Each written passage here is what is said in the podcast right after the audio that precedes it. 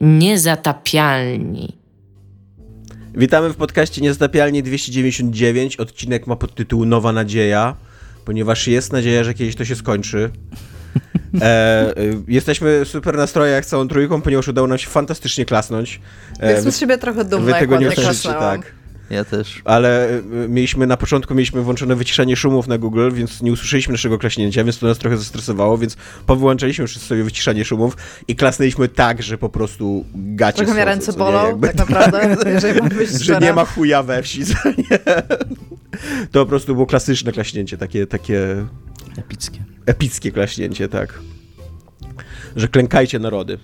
E, będziemy dzisiaj rozmawiać przede wszystkim, chyba to będzie główny duży temat i pewnie nam zajmie e, większość odcinka, o tym, że Unity odpierdoliło Inbę e, i, i tak, i, i tu będziemy dużo mówić na temat Unity, na temat tego, co ludzie myślą o tym, jaka jest reakcja, jaka była pierwsza reakcja, później jakie są kolejne reakcje i tak dalej. Być może porozmawiamy również o tym, jak się pisze Call of Duty, E, bo Guardian napisał taki tekst przed nowym Call of Duty w ramach jakiejś takiej kampanii poznawania deweloperów i, i reklamowania tego, że nowe Call of Duty będzie. Nowe Call of Duty będzie się nazywało Modern Warfare 3. Wydaje mi się, że... Zupełna nówka sztuka. Dużo sensu dla nowej gry że mm, Activision mogłoby się od nas nauczyć e, tytułowania tak. projektów. Być może się uczą, być może robią notatki. Oso Activision jak... Blizzard King. Pomyślcie sobie, jak oni są kiepscy w tym, pomimo tego, że, że my nadal robimy to lepiej. Co nie, jeżeli chodzi o tytułowanie, niż Activision. E, więc tak, więc o tym będziemy rozmawiali, e, ale zaczniemy od co jest grane Iga, ponieważ masz jakiegoś mojego indyka, który jest horrorem oczywiście i co to, co to jest za gra? Właśnie ja, to jest, bo to jest tak, e, przede wszystkim 129 recenzji na Steamie. Więc Słusznie. Możecie to odznaczyć, jak gra się w bingo odcinkowe. E, gra się nazywa I did not buy this ticket, nie kupiłam tego biletu. E, I to jest horror, ale to jest bardziej gra y, surrealistyczna, która się ociera o horror, jakby z tym, w jaki sposób jest wykonana. Gra formalnie jest visual novelką, jakby tutaj żadnego zaskoczenia nie ma, klikamy w teksty, czasami teksty po prostu są i klikamy, a to, co ją bardzo wyróżnia, to jest warstwa graficzna i jej autorką miałam zapisane i już nie mam, zaraz, zaraz znajdę, bo jest fenomenalna warstwa graficzna, taka właśnie surrealistyczna warstwa graficzna, bardzo horrorowa, utrzymana w monotonach i w technice kolażu, a, która się bardzo dobrze sprawdza z tym, o czym jest ta gra, bo gra jest o pogodzeniu się ze stratą, tak najogólniej, i co więcej ze stratą, as in śmiercią jakichś osób, a, które są nam bliskie bo śledzimy w niej los. To, to, jest bardzo krótka gra, więc super dużo o niej nie będę mówić, jeżeli chodzi o treść. Ja tylko powiem, e, że ta artystka, której szukasz, to jest Lirio Ninoczka. Tak, bo w ogóle e, grę stworzył pan, który się tak. nazywa Tiago Rech, tak. więc e, jest to nie amerykańska gra. W sensie jest stworzona przez bardzo mocno zakorzenionych na zachodzie twórców. Natomiast to, co chciałam powiedzieć, to Śledzimy tutaj losy płaczki. Nie wiem, czy jeszcze jest taka, taka forma jakby zawodu w, tym momencie naszego życia. Natomiast jest to osoba, której płaci się za to, żeby płakała na pogrzebie. Żeby jakby podsysała tą atmosferę straty.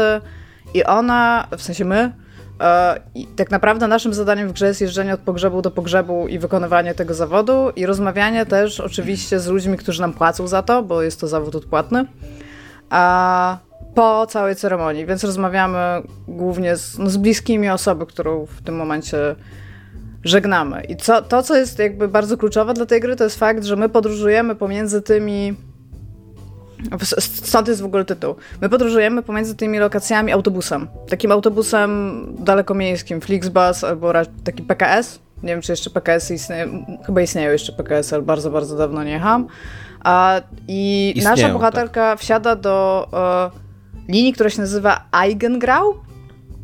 Eigengrau, powiedziałam, że Eigengrau, może Eigengrau. No w każdym razie do linii, która nie istnieje, ona nie kupiła tego biletu, natomiast przyjeżdża autobus, który wiezie na, jakby do tego miejsca i w tych autobusach tej linii rozgrywa się jakby główna fabuła tej gry. Tam się dzieją właśnie takie surrealistyczne, dziwne rzeczy, które mają nas doprowadzić metaforycznie i literalnie do kresu naszej podróży jako osoby i jako osoby wykonującej zawód, który wykonujemy. I muszę powiedzieć, ta gra trwa godzinę, natomiast ona ma bardzo dużo branży. Ja wszystkich jeszcze nie zrobiłam, ale jest mega interesująca w tym, jakie robi i jest bardzo interesująca graficznie. Tak naprawdę jest bardzo, bardzo fajnie zrobiona. Plus to jest visual novel, więc tam się nie wiadomo, ile rzeczy nie dzieje oprócz tej warstwy graficznej, ale ma bardzo do... może nie najlepiej zrobioną dźwiękowienie, jeżeli chodzi technicznie, ale designersko, w sensie w to, kiedy te dźwięki wchodzą i jak one działają, jest bardzo, bardzo dobrze zrobione. I moim zdaniem to jest w ogóle gra z kwietnia tego roku. Fakt, że ona ma tylko 130 recenzji, to jest jakieś niedopatrzenie. Ja wiem, że visual novelki, szczególnie takie krótkie, nie są super popularne, ale ja bym powiedziała, że jak chcecie zagrać w krótką visual novelkę, ona też nie jest droga. Ona kosztuje 27 zł. Przepraszam, 27,5 polskiego złotego.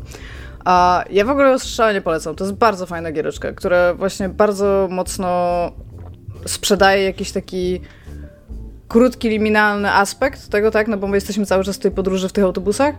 Plus jest naprawdę fenomenalnie dobrze wykonana graficznie. I chciałabym na nią po prostu bardzo mocno zwrócić uwagę. Moim zdaniem należy jej się to światło sceniczne przez moment. Więc jeżeli chcecie sobie po prostu przeklikać bardzo fajnie wyglądającą grę o stracie, no to to jest, to, to jest giereczka, której szukacie. I did not buy this ticket. Nie kupiłam tego biletu. Gramy panią, więc dlatego mówię, nie kupiłam tego biletu. Pani też identyfikuje jako pani. Zatem możesz po prostu mówić tak, bo jesteś kobietą i jakby wiesz, mamy taki język, że można mówić i tak i tak, więc powinniśmy być przyzwyczajeni do tego, że się mówi i tak i tak. To jest fakt. Kiedyś, a, kiedyś w artykułach zacząłem wprowadzać. Jakby, kiedyś, jest to female protagonist. Jak mhm. pisałem jeszcze dla zagrano, to zacząłem w artykułach pisać yy, do czytelniczki, a nie do czytelnika. To jest mega dziwne, jak się przestawiasz. Znaczy, wydaje, jest... się, wydaje się na maksa naturalne, bo tak powinno być. To w ogóle nie powinna tak, być jakby to... kwestia żadna, a to jest taki, że tak myślisz cały czas, kurde, dziwnie to wygląda. No ale właśnie ja ci chcę powiedzieć co więcej, jak jesteś laską, jesteś przyzwyczajony do faktu, że nigdy tak nic nie jest pisane, to to się w ogóle super dziwnie czyta też. Ja musiałam, ja pamiętam, kiedy to, że tak powiem, w cudzysłowie się zaczęło popularyzować, tak, w, w prasie i w ogóle w publicystyce. I pamiętam, że był to dosyć duży przeskok Taki, że jesteś opatrzony już z jakąś ortografią jednak, nie? W, w tak, artykułach i to jest coś nowego, co zauważasz w ogóle. Jest to, ja w ogóle bardzo to lubię i to jest, uważam, że to jest fajny zabieg i tak fajnie wyprowadza trochę, właśnie fajne to jest, że on trochę tak czytelnika wyprowadza na chwilę z no, komfortu. musisz pomyśleć, tak. Po czym czytelnik się zaczyna zastanawiać i myśli sobie, że właściwie czemu nie? E, ale też wydaje mi się, że ja rozumiem też tą, ten taki opór przed tym, bo jednak polski język ma też ten taki feature, który być może nie jest słuszny, ale on istnieje w naszym języku, że ta forma męskoosobowa jest również uznawana za neutralną, tak? Czyli jakby e, no, człowiek jest męskoosobowy, nie? Jakby... No, obviously, E, natomiast, natomiast Iga, wszystko co powiedziałeś o tej grze jest super ciekawe, ale ja teraz powiem coś, co jest 10 razy bardziej ciekawe niż to, co ty powiedziałeś o tej grze. Proszę. Bo, bo sprawdziłem sobie w międzyczasie, zainteresowało mnie, jakiej narodowości jest Tiago Rech, mhm. e, czy Tiago Recz. E, Tiago Recz jest Brazylijczykiem. I istnieje jeszcze też inny Tiago Recz, który być może nie jest tym samym Tiago Reczem, ale jest również Brazylijczykiem który był, jest znany z tego, że był fanem zespołu Santa Cruz. I to był takim fanem, że ten zespół był strasznie słaby i on był jedynym człowiekiem na trybunach, który przychodził na mecze tego, tego zespołu. I oczywiście pisano tam o nim, wiesz, takie historie w stylu, jakie to, jakie to, to jest lojalność i tak dalej, i tak dalej, jakie to jest wspaniałe. I on pomiędzy 2012 a 2020 roku został prezesem tego grubu, klubu e, i doprowadził do jego zwycięstwa w jakichś pucharach stanowych i zakwalifikowania go do Pucharu Ogólnonarodowego Brazylii. Jakby... Jest to naprawdę ciekawa historia. Ciekawe, czy to jest ten sam człowiek w ogóle. On Robi podobno... wizualne walki o jeżdżeniu autobusem i sponsoruje klub piłkarski, co tam. Że prowadzi, przepraszam, jest sponsor. E, I to jest w ogóle ciekawa historia, bo on jakby był tak zaangażowany w ten, w ten zespół, że tam został jego rzecznikiem prasowym. I w tym, tym sposobem znalazł się na spotkaniu jakby zarządu tego zespołu i na tym, na tym spotkaniu zarządu zapytano go o zdanie, co oni by zrobili, żeby ten zespół, co on by zrobił, gdyby, żeby ten zespół grał lepiej. I on powiedział, co by zrobił, i powiedzieli, okej, okay, to zostaniesz prezesem. Przynajmniej tak jest relacjonowana w A ja mogę mediach. wam jedną rzecz e, powiedzieć. Byłam no. ostatnio na weekend w Krakowie i był mecz. Był mecz Polska-Albania? Tak? No, tak. I tak. go oglądałam. Nie musisz było chwalić. bardzo, było, było bardzo przykro wszystkim. było naprawdę bardzo wszystkim przykro, dziękuję. Ja myślę, że takie, takie właśnie takie przykrość to jest teraz e, słowo najlepiej podsumowujące polską reprezentację. Taka pogodna rezygnacja, nie? Nie wiem, czy pogodna, jakby nie nazwałbym tego pogodnością, co, jest, co się wydarzyło w trakcie ostatnich tam czterech czy pięciu meczy. Co nie Ale znalazłam, odnajduję jedną rzecz bardzo interesującą, e, bo to wy mi uświadomiliście chyba, że jaki są e, ludzie, którzy, jak relacjonatorzy, komentatorzy sportowi, to zwykle jest tam jeden, który mówi o tym, co się dzieje na boisku, a drugi wtrąca takie fun facts. Tak. To To, nie ten, Kasper to Szymczak Kasper mówił. mówił. To Tak. Kasper mówił, tak. No, ale właśnie od tego momentu zauważyłam, że rzeczywiście tak trochę jest, co jest tam super spoko, ale z jakiegoś powodu wszyscy ludzie, którzy oglądają tu piłkę nożną, wiedzą bardzo dużo fun facts na temat tych małych ludzików w piżamkach, każdego poje- pojedynczego. I jak przychodzę ja, która nie jestem super zainteresowana tym meczem, to wszystkie te fun factsy trzeba im powiedzieć. Jak najszybciej. I, I dowiedziałam się bardzo dużo jakichś takich małych rzeczy, które odpierniczyli ci, ci małi piłkarze na, na tym no, na tym boisku, w tym telewizorze, to ci malutcy ludkowie. I to jest takie trochę słodkie, że ci ludzie, z którymi oglądasz, tam już chcą, żebyś ty wiedział o nich rzeczy. W ogóle amerykańscy komentatorzy są mistrzami świata, jeżeli chodzi właśnie o jakiś taki research i statystyki z dupy i tak dalej, niż tam w stylu, że ten, ten człowiek rzucił tam od czterech meczy najwięcej, go, najwięcej koszy y, prawą ręką za Po tej siódmej linii, co nie? Tak, po tej stronie Mississippi, dokładnie, co nie? To jest niesamowite osiągnięcie w ogóle, co nie, tak? Ja Ja nie wiedziałem, że to tak. liczymy, kurde.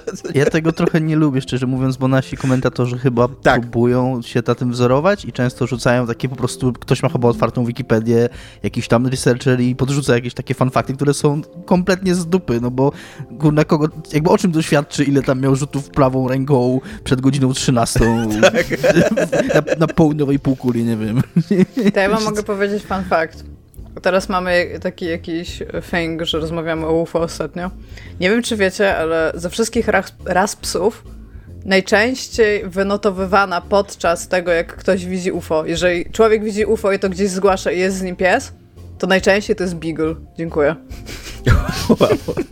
To jest, ktoś to obliczył, jakby spojrzał we wszystkie ten, że byłem z psem i jaki to był pies i najwięcej Bigli wynotował. Dziękuję. Ja w ogóle e, a propos tego, że, że jest przykrość w naszej piłce nożnej, to bardzo sobie cenię, że wracamy do takiego momentu, który ja dobrze pamiętam z polskiej piłki nożnej, że znowu, znowu cała kadra jest skłócona, znowu był Michniewicz, czyli człowiek za, za naszym, nie mogę powiedzieć oficjalnie, nie był, że był zaangażowany w aferę, ale był dziwnie niedaleko tej afery z, z fryzjerem i tak dalej. A teraz jeszcze alkohol wrócił. Nie wiem, czy, nie wiem, czy słyszeliście o ostatniej Nie. Imbie.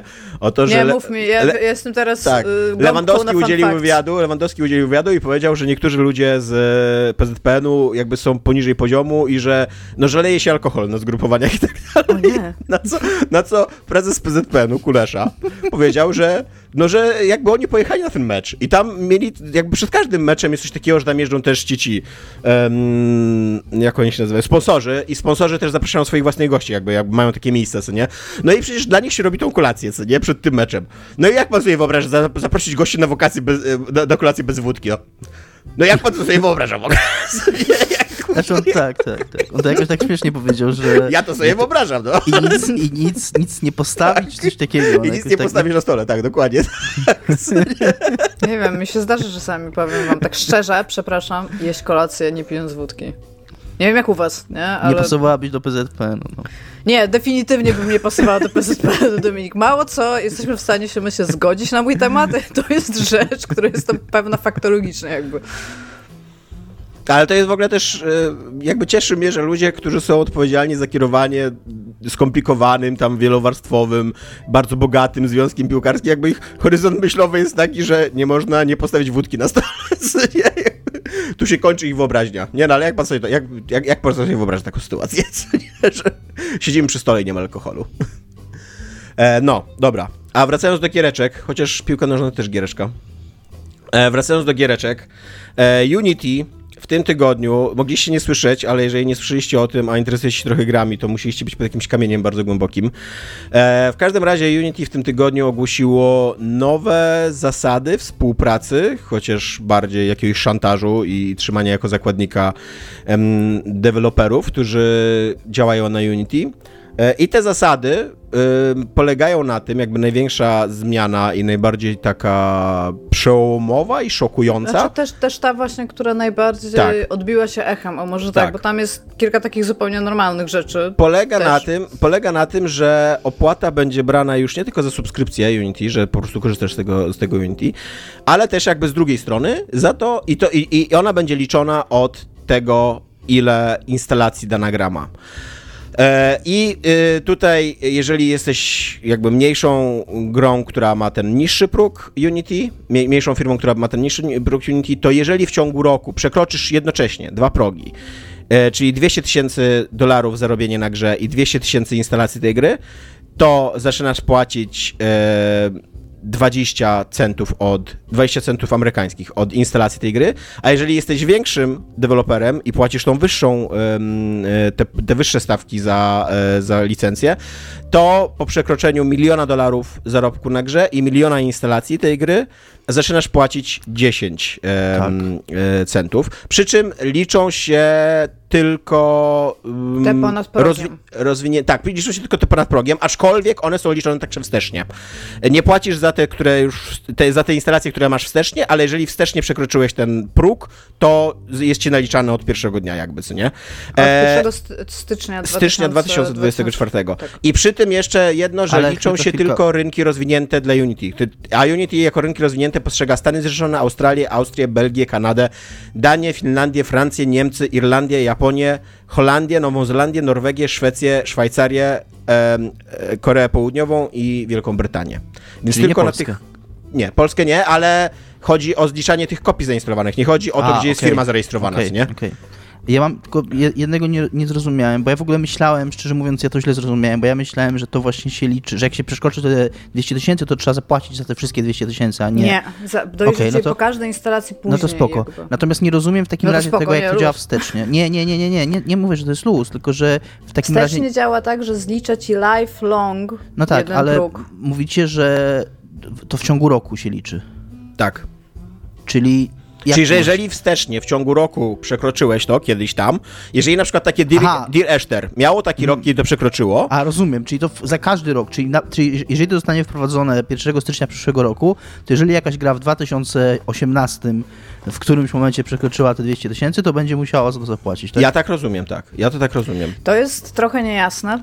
Tak, Ogólnie. i Unity nie robi dobrej roboty w tłumaczeniu tego. Tak. Też, bo też jest to się różni też e, odnośnie, bo za każdym razem, kiedy e, instalujesz nową wersję Unity, bo przecież te silniki też się pomiędzy sobą różnią, mają różne aktualizacje, podpisujesz time, Terms of Service i istnieją wersje Unity, nie takie stare, które jeżeli ktoś ich nie zupdate'ował i nie zgodził się na nowe Terms of Service, to będzie najprawdopodobniej wykluczony z tego, jakby z tej puli i z tych nowych fees, aczkolwiek nie wiadomo, bo Unity zaczęło usuwać swoje Terms of Service ze wcześniejszych wersji, jak się okazuje. I teraz jest bardzo to pewnie do tego też dojdziemy, ale ogólnie to, o co mi chodzi, to jest fakt, że to jest bardzo niejasne, bo to, to, to pytanie, które zadał Dominik, to są rzeczy, które my z Tomkiem i innymi deweloperami teraz interpretujemy. To nie jest tak, że Unity Tak. powiedziało dokładnie, że tak będzie. Co tak? więcej, Więc- tak, i co więcej, ja teraz powiem więcej na temat tej interpretacji. To jest interpretacja, którą, o której samo Unity mówi, że ona najprawdopodobniej, jeżeli ta polityka przetrwa, krytykę, ona najprawdopodobniej na zawsze pozostanie w kwestii interpretacji. Ponieważ Unity wprost mówi, że nie ma technologii, która by pozwalała zliczać instalacje. Właśnie Tak to jest jednostkowo. pro- Ma natomiast, ma natomiast jakiś sposób, żeby szacować ilość tych instalacji, ale nie ujawni, jaki to jest sposób. więc, e, więc deweloperzy będą płacić pewną kwotę narzuconą przez Unity, nie mając wglądu w to, jak ta, jak ta kwota jest naliczana. Ani jak, nawet możliwości zaplanowania do kwot, tak? tak, Jakby- tak. Co jest, co, jest, e, co jest o tyle szokujące, że nawet, nawet jeżeli byśmy zaakceptowali, że te pieniądze na przykład Unity ma prawo zażądać wyższych opłat i tak dalej, co nie? To to jest zmienianie warunków umowy w trakcie jej trwania, co nie? Bo pamiętajmy, że development gry się wydłuża, ten proces i dzisiaj już normą jest, że trwa po 3-4 lata, nawet dla gier indie, co nie? E, więc ludzie, którzy zaczynali tworzyć, nie, nie, nie- niedaleko szukać, szukać tych ludzi, bo na przykład my takimi ludźmi jesteśmy, zaczęliśmy tworzyć naszą grę 4 lata temu, co nie? No to totalnie sobie nie jesteśmy, nie, nie, nie planowaliśmy czegoś takiego. Nie, nie, nigdy nie zakładaliśmy, że w naszych wydatkach jeszcze pojawi się, być może oczywiście, jeżeli gra odniesie sukces, nie? E, pojawi się jeszcze jakaś taka dodatkowa, e, dodatkowa tutaj e, pozycja. I teraz jeszcze, żeby ba- jeszcze bardziej skomplikować te gry, bo e, dzisiaj, znaczy, żeby jeszcze bardziej skomplikować ten temat, bo dzisiaj rynek sprzedaży gier nie jest prosty. To nie jest tak, że jesteś ty ze swoim kramikiem, na którym sprzedajesz grę i z tej gry masz na przykład tam 3 dolary zysku i z tych 3 dolarów zysku oddajesz tyle a tyle, a Unity do ciebie przychodzi i mówi, ej, wyświetliło nam się, że sprzedajesz tą jedną grę i tak dalej. Już wiemy, że to Daj chodzi... 20 centów. Tak, już wiemy, że, że Unity będzie to robiło na, na podstawie szacunku, więc Unity powie, ej, oszacowaliśmy, że sprzedałeś dzisiaj grę, co nie? I obojętnie, czy ją sprzedałeś, czy nie, masz zapłacić te dwa. Ale jeszcze zazwyczaj Bo to nie ty... nie, bo oni nie, bo oni nie szacują, ile ty sprzedałeś, tylko ile razy ludzie zainstalowali. Tak, tak, więc, nawet tak, więc nawet nie tak. masz jak tego, Jest nie masz jeszcze- nawet, nawet nie masz to jak się jest- odwołać, bo o sprzedaży mógłbyś powiedzieć. My tu jest- mamy dane sprzedaży i Jest możemy jeszcze, powiedzieć... jest jeszcze gorzej, tak naprawdę, bo oprócz tego, że ty, ty możesz nawet nie mieć danych sprzedaży, Dominik, a Mhm. co jeżeli ty robisz, bo to, jest, to są ci ludzie, którzy najbardziej się, co jeżeli ty robisz free to playa z in-app No tak. purchases bez reklam? No tak, i ty możesz, no tak, to jest naj, chyba to jest najgorsza... To jest, najgorszy, to jest najgorsza rzecz, w której możesz w tym najgorsza rzecz dla, dla gier free to play, bo oni one mogą się ściągnąć ileś tam, one bardzo często muszą się ściągnąć w bardzo, bardzo dużym. Jeżeli ona jest z reklam monetyzowana, to tym bardziej. Musi się ściągnąć w bardzo, bardzo dużej liczbie Tak. egzemplarzy, żeby być zyskowna, a ten zysk w przeliczeniu na egzemplarz pojedynczy jest bardzo, bardzo mały i te 20 centów to może być, kurna, może zabić tą grę po prostu, bo oni Tak, mogą nawet nie zarabiać co 20 więcej- centów na Co egzemplarzu więcej, średnio. już jest, w sensie już ludzie szacują, tak samo jak Unity szacuje, już ludzie szacują, że jeżeli mają, jeżeli wydałeś grę, Dominik, która jest mega popularna i ona nie jest, e, by, byłeś ok do graczy, nie zrobiłeś tam reklam, tak? Zrobiłeś tylko jakiś sklepik, gdzie możesz sprzedać jedną czapeczkę, bo chcesz w ogóle zarobić na tej grze i ludzie po prostu myślisz, że komuś się spodoba kupić tą czapeczkę. To jest jedyna rzecz, którą sprzedajesz, tak?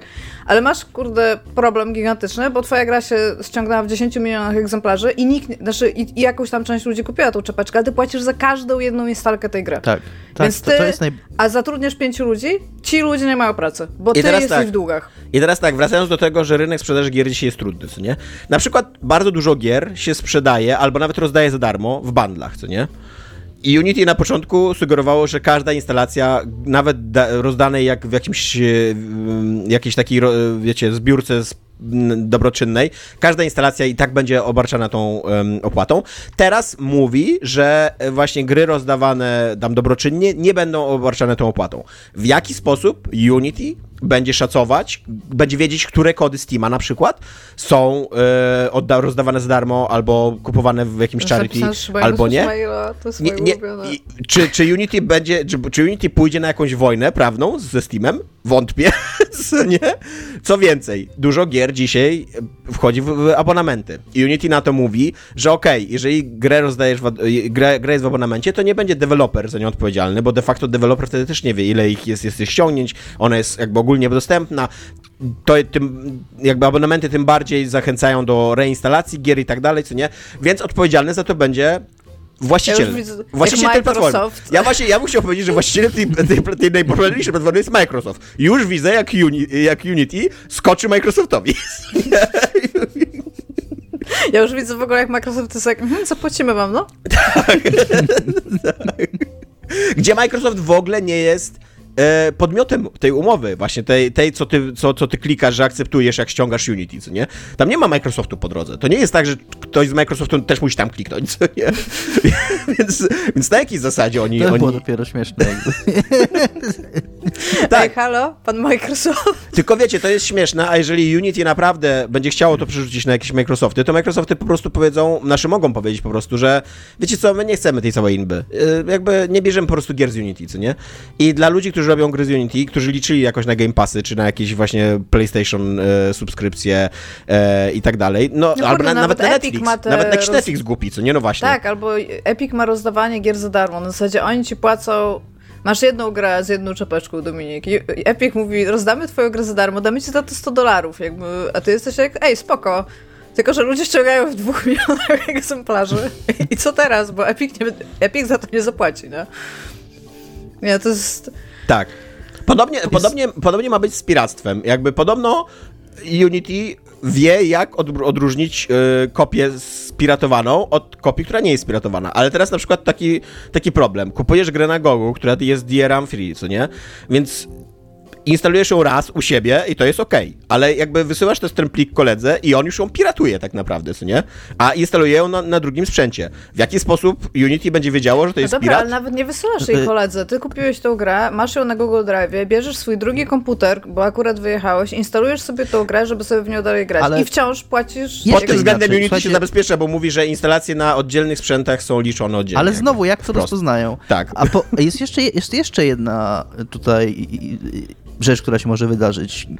Nie wiem, czy wiecie, być może, ale te DRM free wersje gier gogowych są dostępne na torrentach. Jakby jest możliwe. I teraz Nie! jak... e, Skąd wiesz, Dominik? Jak kolega mi mówił kiedyś, jak GOG, jak y, Unity rozróżni tą wersję, która one, skoro ona nie ma żadnych DRM-ów, jak rozróżni, czy to jest faktycznie gra kupiona w sklepie, czy to jest gra ściągnięta z Pirate Bay'a?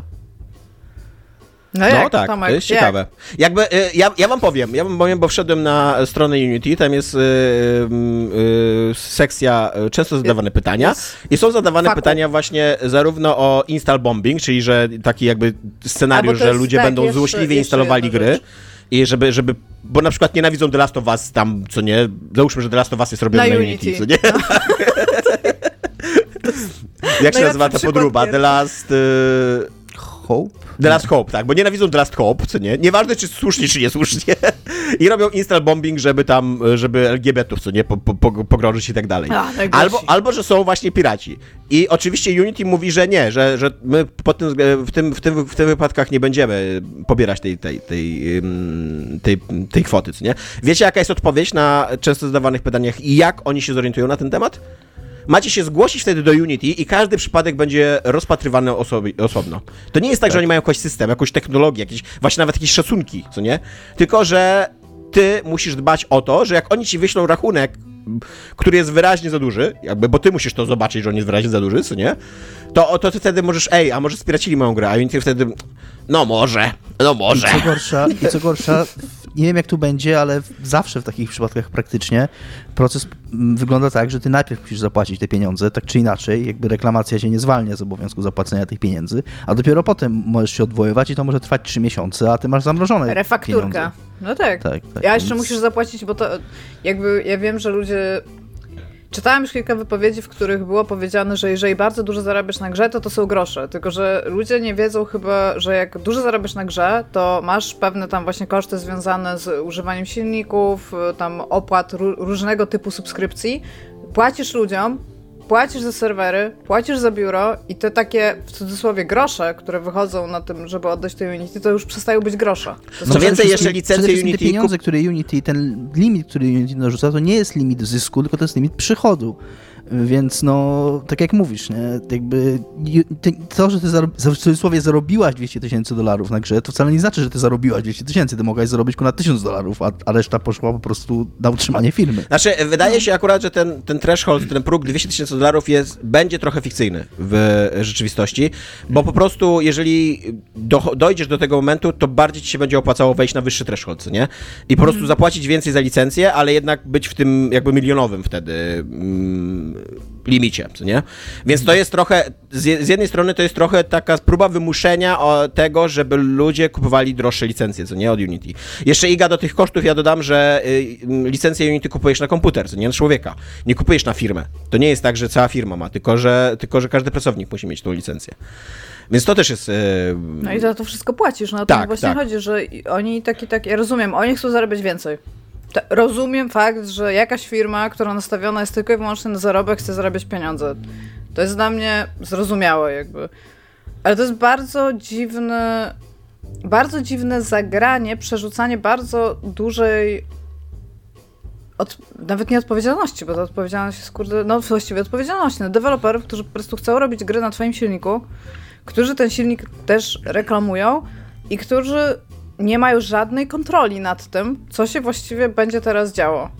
To jest przerażające. Co I którym więcej. co- co ja, ja więcej- nie pracuję na Unity, ale się bardzo cieszę, że nie pracuję I na którym Unity. co więcej od lat powtarzałeś, że y, ty nie jesteś, jakby ty jako firma, nie jesteście fanami takiego modelu i go nie wprowadzicie i że wy jesteście lepsi niż y, Unreal i, i, i, i tak. Chociaż Unreal nie, nie ma takiego modelu, nie, no ale ma. e, ma też model, który jest. Zaczekaj, jak on się nazywa. Nie Ja pamiętam. bym tylko no też to- chciała ja powiedzieć, że y, je, pan John, bo to John- jest tak, jakby ja się, ja się totalnie nie dziwię, bo Royalty przypomnijmy to sobie tylko, że John Ri, Riccitello, Riccitello, tak. Riccitello chciał kiedyś brać Tak, chciałem to pieniądze mówić, tak. za magazynki w Battlefieldzie. Jest jego, jest nagranie z jakiegoś spotkania z inwestorami. Jesus fucking Bo Christ. to był kiedyś CEO Electronic Arts. Electronic Tak. Arts i bardzo cynicznie tak mówi, aż że to jest takie piękne, że jak ktoś gra, 6, możemy grać grę za darmo, a jak ktoś gra 6 godzin i po- powiem mu, że żeby zapłacił dolara za magazynek, żeby przeładować, to on przecież już nie myśli wtedy o tych pieniądzach, więc, więc je wyda, nie? Tak, to I to jest- po prostu taki kurwa czysty, czysty super villain kurwa Marvelowy. Ja no, bym chciała powiedzieć, że to też jest pan, o którym nie mówiliśmy stosunkowo dawno temu, który powiedział, że deweloperzy, którzy nie, nie chcą monetyzować gier, którzy nie projektują w tym momencie gier e, z planem na monetyzację ich jakby kontentu, to są pieprzeni idioci. Tak. I tak powiedział ogólnie, tak? E, Nawet powiedział brzydziej, tylko no jakby my jesteśmy od niego bardzo Dobra, to, e, to teraz Iga, ja bym podzielił to na, dwa, na dwie części. Ty, żebyś powiedziała mniej więcej, jak ludzie reagują na to, bo ty masz większy insight. Ja też mogę powiedzieć, jak my na przykład zareagowaliśmy, co nie? Jakie mamy rozmowy w firmie. E, ale mam też, e, jakby jest bardzo fajny mm, tekst na Games Industry, który tłumaczy całą taką, ca- całą taką ideologię finansową, która stoi za tym, co robi, co robi Unity, który wydaje mi się, że dla ludzi, na przykład dla mnie, ja nie jestem człowiekiem, który tam wie, jak działają korporacje, jak się, te, jak się liczy i tak dalej, jak, jak się strategie na rynku stosuje. Dla mnie to było takie dosyć, dosyć klar, klaryfikujące, co nie, te wydarzenia. Więc nie wiem, najpierw ty, Iga, czy najpierw ja? Czy najpierw wytłumaczymy, jak powiedzieć- korpo wygląda, czy jak od graczy to wygląda? No dobra, to ty Znaczy od graczy, od Znaczy deweloperów. Od, od deweloperów, tak, przepraszam. Gracze to. Gracze dostali bardzo duże narzędzie hejterskie. Tak to wygląda od strony gracza. Gracze mogą teraz. mają bardzo dużo y, do powiedzenia na temat być albo nie być firm. Tak, ale mają też, ale, ale jeżeli, jeżeli nie są, jeżeli nie są graczami, który, takimi, których wiesz, zjada nienawiść od środka, co nie? Jeżeli są normalnymi graczami, którzy chcą normalnie zagrać w nową grę graczy. ludzi od Slay the Spire, to najprawdopodobniej będą musieli czekać dłużej na tą grę, bo ludzie od Slay the Spire już powiedzieli, że oni nie będą robić gry na Unity, jeżeli te właśnie warunki się powiedzieć. utrzymają, nie? Tak, e, są. E, najpierw poletko, że tak powiem, zagraniczne, bo i Remi Izmail się na ten temat wypowiedział i bardzo dużo innych firm. To przede wszystkim jest to, czy Unity pójdzie dalej z tymi zmianami, bo istnieją gigantyczne, istnieje gigantyczne prawdopodobieństwo, że się po prostu z tego wycofają. Nie oznacza, że ludzie będą dalej chcieli robić swoje projekty na tym silniku, bo to jest utrata zaufania u deweloperów. Oni nie wiedzą, czy nie będzie kolejnych tego typu ruchów, które będą w stanie w jakikolwiek sposób podkopać ich fundamentalną, jakby taką płynność finansową bardzo często przy prowadzeniu firm, mniejszych projektów. Jeżeli to jest pojedynczy deweloper, to w ogóle czy będzie miał długi na sam koniec faktu, że zrobi grę, tak? Jest bardzo dużo edge case'ów. Albo czy mu ta teraz- gra nie wybuchnie na przykład po pięciu latach, kiedy on już zupełnie o niej zapomni tak, i nagle będzie musiał zacząć jakiś płacić, edge nie? case. No właśnie nie, bo to jest edge case i słuchaj, bo zastanawiali się nad tym deweloperzy. Jeżeli kończysz współpracę z Unity i nie masz z nimi podpisanej umowy, nie używasz już w ogóle Unity, zerwałeś tę umowę, wydałeś grę, pracujesz już w zakładzie mięsnym, tak, bo zmądrzałeś i jesteś teraz dorosłym człowiekiem, który nie potrzebuje tego całego gówna, jakim jest game development, to tak naprawdę oni nie mają jak cię po, pogonić o tą kasę. Bo ty już nie masz z nimi nic wspólnego. Ty już nie masz tego Unity, ty już nie płacisz subskrypcji, ty już nie masz z nimi umowy. I co wtedy jakby? Bo to też jest taki patent, taki prikaz do tego, że robisz grę, zakładasz firmę, kończysz współpracę z Unity, zakładasz nową firmę, tak? To, to, Tomek i Iga 1 zrobili e, super grę Uderz Strzelanie 2000, zerwali umowę z Unity, poczekaliśmy kilka miesięcy, założyliśmy nową firmę, Iga i Tomek 2, zrobiliśmy Uderz Strzelanie 3000, zamykamy firmę i jakby da się to, tylko że wiesz, jakby po co, nie? Dobra, a to o co mi chodzi, to zarówno Red Hook, to są ludzie od Darkest Dungeon, e, ludzie od Rasta, ludzie od Cult of the Lamp, tak? W sensie to są, to są duże gry, guys. Jakby jest dużo dużych gier zrobionych na Unity, jak się okazuje. Okazuje się, że to jest to bardzo popularny silnik komercyjny. e, zag, znaczy zagrozili. Przez, Wiecie, kto nie będzie miał problemu, przepraszam?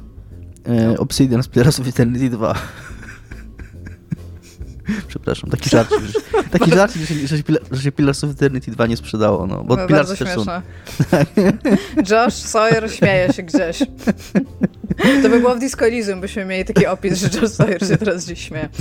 A w każdym razie ci wszyscy ludzie, którzy zaczęli robić nowe projekty na Unity, są w tym momencie podczas wykonywania tych projektów, zastanawiają się, czy są w stanie przeskoczyć na inny silnik i sprawdzają możliwości tego, a jeżeli już wiedzą, że nie są, czyli na przykład e, Darkest Dungeon 2 jest po prostu zbyt zaawansowanym stadium w tym momencie, żeby, żeby go przerzucać na inny silnik. Znaczy Darkest Dungeon 2 już jest wydany. No ale jakby supportują, tak? Mhm. W sensie o to chodzi. E, więc oni wychodzą z odezwami do Unity o zaprzestanie tego, co w tym momencie robią. Jakby anulujcie, guys, bo po prostu to nie, to nie jest okej, tak? Oni w ogóle bardzo ładnie piszą te notki, notki bardzo, bardzo polecam, bo to jest takie, hej, zrobiliśmy pierwszy raz public announcement, this is how much you fucked up. Tak, to ci ludzie Tak. od Psyle Spire właśnie tak napisali. No, więc jakby jest y, ogólny ba- backlash tego wszystkiego jest taki, że ludzie nie chcą. W sensie ludzie nie chcą rezygnować z faktu, że zaczęli robić gry. Mają na przykład trzy projekty otwarte na Unity. I co teraz, tak? Jakby mamy się nauczyć.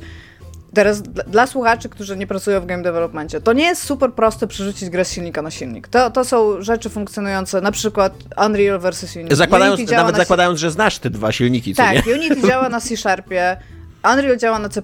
Nam trzeba troszeczkę fikołków porobić, plus Unity z założenia działa lepiej z grami 2D, Unreal z założenia działa lepiej z grami 3D. Jakby pewne rzeczy da się łatwiej zrobić w Unity, troszeczkę gorzej w Unrealu i odwrotnie jakby. To nie jest proste jeden do jednego przełożenie kodu tu i tu i jakby i teraz jakby z tym śmigamy.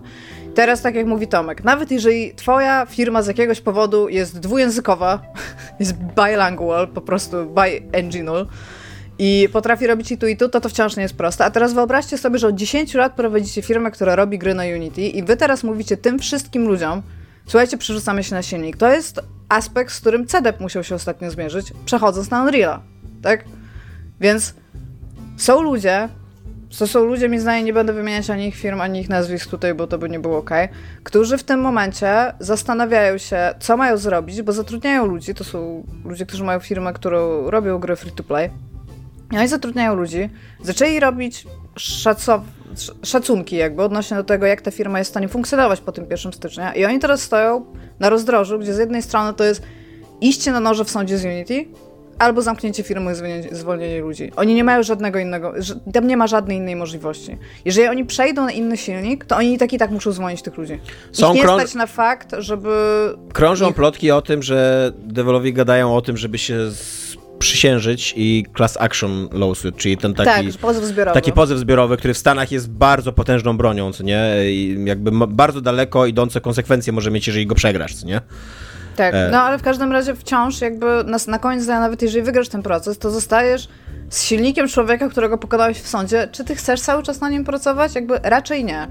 Jak rozmawiałam z ludźmi od takich gier, no premium, to to nie jest tak, że im, że ich to tak samo ubodzie jak ludzie, którzy robią gry mobilne i free to play, aczkolwiek to też są ludzie, którzy w tym momencie zastanawiają się, czy nie jest łatwiej przez właśnie ten dłuższy y, cykl, tak, wyda wydawniczy i produkcyjny, czy nie jest łatwiej przerzucić się na inny silnik i douczyć swój zespół i zatrudnić ludzi, którzy będą tym, tym zespołem jakby kierować, bo to jest w ogóle też straszna restrukturyzacja Bo, tutaj, y, bo tak, bo, bo nawet jeżeli cię to nie dotknie finansowo dzisiaj, co nie? To się zastanawiasz, a kiedy cię dotknie? No skoro Tak. raz zrobili taki ruch, skoro, y, skoro raz łamali to zaufanie, co nie? Jakby po prostu wstecznie zmieniają warunki umowy i naliczają ci, no może nie wprost opłatę, ale przynajmniej tą, y, ten mechanizm do naliczania opłat Mhm. działa wstecznie, co nie? To, to, kiedy, to kiedy oni stwierdzą, że jednak potrzebujemy tyle pieniędzy, że jednak zaczniemy naliczać też tych mniejszych ludzi, co nie? Tych, którzy nie... Ba, wręcz jest tak, że tak jak mówisz, że mogą zmienić te kwoty, ale też no, mogą zmienić wszystko tak naprawdę, Tak. bo okazuje się, że Unity w ogóle nie szanuje e, umów podpisa- zawartych wcześniej, bo twierdzą, że mm, co z tego, że to była inna licencja. To jest jeszcze taka, taki mały szczegół, który dodatkowo jakoś wypakla, wypukla mm, te, tą, taką no po prostu niecność tego, tego postępowania. ładne słowo. Unity. Tak, bo tam, tam w ogóle na samej Bo- górze jest ten typ z Monopoly, z takim ziomkiem, z szpiegiem z deszczowców, którzy tak zacierają Tak. ręce i po prostu liczą te drobniaki, które im że wpadają, przez nie? długi czas licencja Unity była na, dostępna na GitHubie. E, tak żeby ludzie mogli śledzić zmiany w licencji, bo Unity miało takie podejście, że jeżeli jakieś zmiany w licencji następują, to y, zawsze jest, dotychczas tak było i to było zapisane w warunkach licencji, że ważne, ważna jest ta licencja, którą się podpisało tworząc grę że ta, ta obowiązuje, Mhm. nie ta, która już wyszła później. I te wersje można było śledzić na GitHubie, wracać do poprzednich właśnie w tym celu, żeby, żeby wiedzieć, jaka licencja mnie obowiązuje, bo z jakiej wersji Unity ja korzystałem tworząc grę. I w, i w jakimś momencie w zeszłym roku chyba Unity po cichu yy, usunęło mm, z GitHuba Tak. tą, tą, tą licencję i możliwość śledzenia jej zmian. W przygotowaniu zapewne No, no i właśnie i na sam koniec jakby dnia z tym wszystkim, to też nie jest tak, że, bo bardzo dużo ludzi mówi, ej, musimy teraz wychillować i czekać. Spoko, jeżeli masz taką możliwość, to wychilluj i czekaj. Bardzo, bardzo dużo ludzi, jest wrzesień, oni muszą wiedzieć, czy oni w styczniu będą mieć pieniądze na dalsze projekty i zatrudnianie ludzi. To nie jest tak, że oni mogą sobie teraz usiąść i popatrzeć, co, co będzie, jakby co się stanie. Oni muszą mieć plan i oni muszą mieć co więcej pewnie z dwa plany awaryjne. A, więc to jest naprawdę kwestia teraz tego, czy ty się zdecydujesz na totalną restrukturyzację firmy, czyli zatrudnienie ludzi na przykład, już weźmy tego Unreal, jest dużo więcej silników, już w ogóle Humble Bundle zareagowało, można Tak. kupić e, godotowe Godota. rzeczy, tak. Natomiast Więc ja jakby- tutaj tylko wtrącę, że ja jestem bardzo sceptyczny wobec rewolucji Godota. Na Godota nawet sprawdziłem, do tej pory wyszły dwie naprawdę znaczące, znaczy nawet, nawet nie naprawdę znaczące, dwie znaczące w ogóle gry. To jest Cruelty Squad i Deponia, co nie? No to, to nie są, kurde, tytuły. No dobra, ale to jest takie, Które rozbijają na? Game Makera wyszło bardzo, bardzo dużo różnych gier, a wyszło też Hotline Miami, to zależy No tak, tak. Kto, kto ma ten silnik, a nie jakby... Ale nie, chodzi mi o to, chodzi mi o to, że ten Godot jest na tyle mało popularny, że to nie jest jakby, to nie jest tak, że masz na rynku mnóstwo ludzi, których możesz nagle zacząć zatru- zatrudniać, co nie? Bo, bo oni znają Godota i, Nie, i rozumiem, okej, ale przygotowujemy Tomek- się do zmiany, więc zatrudnimy ludzi z Godota, bo oni nie Tomek- znają Godota. Tak, ale patent jest taki i to, to taki żarcik już teraz istnieje, że tak powiem, w branży, że teraz programiści powinni patrzeć na szybkie konwertery rzeczy z Unity na inne rzeczy. I to się powinno teraz dziać tak naprawdę. Jeżeli ludzie z Unity, a jest bardzo, bardzo, bardzo dużo ludzi, którzy pracują na Unity, wybiorą sobie jakikolwiek inny silnik, to ten silnik będzie miał wszystkie pluginy, know-how, e, tutoriale w dwa miesiące. Stworzone po prostu. Bo to jest tylko kwestia tego, gdzie ci wszyscy ludzie pójdą. Oczywiście największy Exodus się podejrzewa na Unreala, no bo to są po prostu dwa silniki, które są no największe, plus Przy czym Unreal bazę. nie jest taniej, co nie? Dla, dla małych wydawców.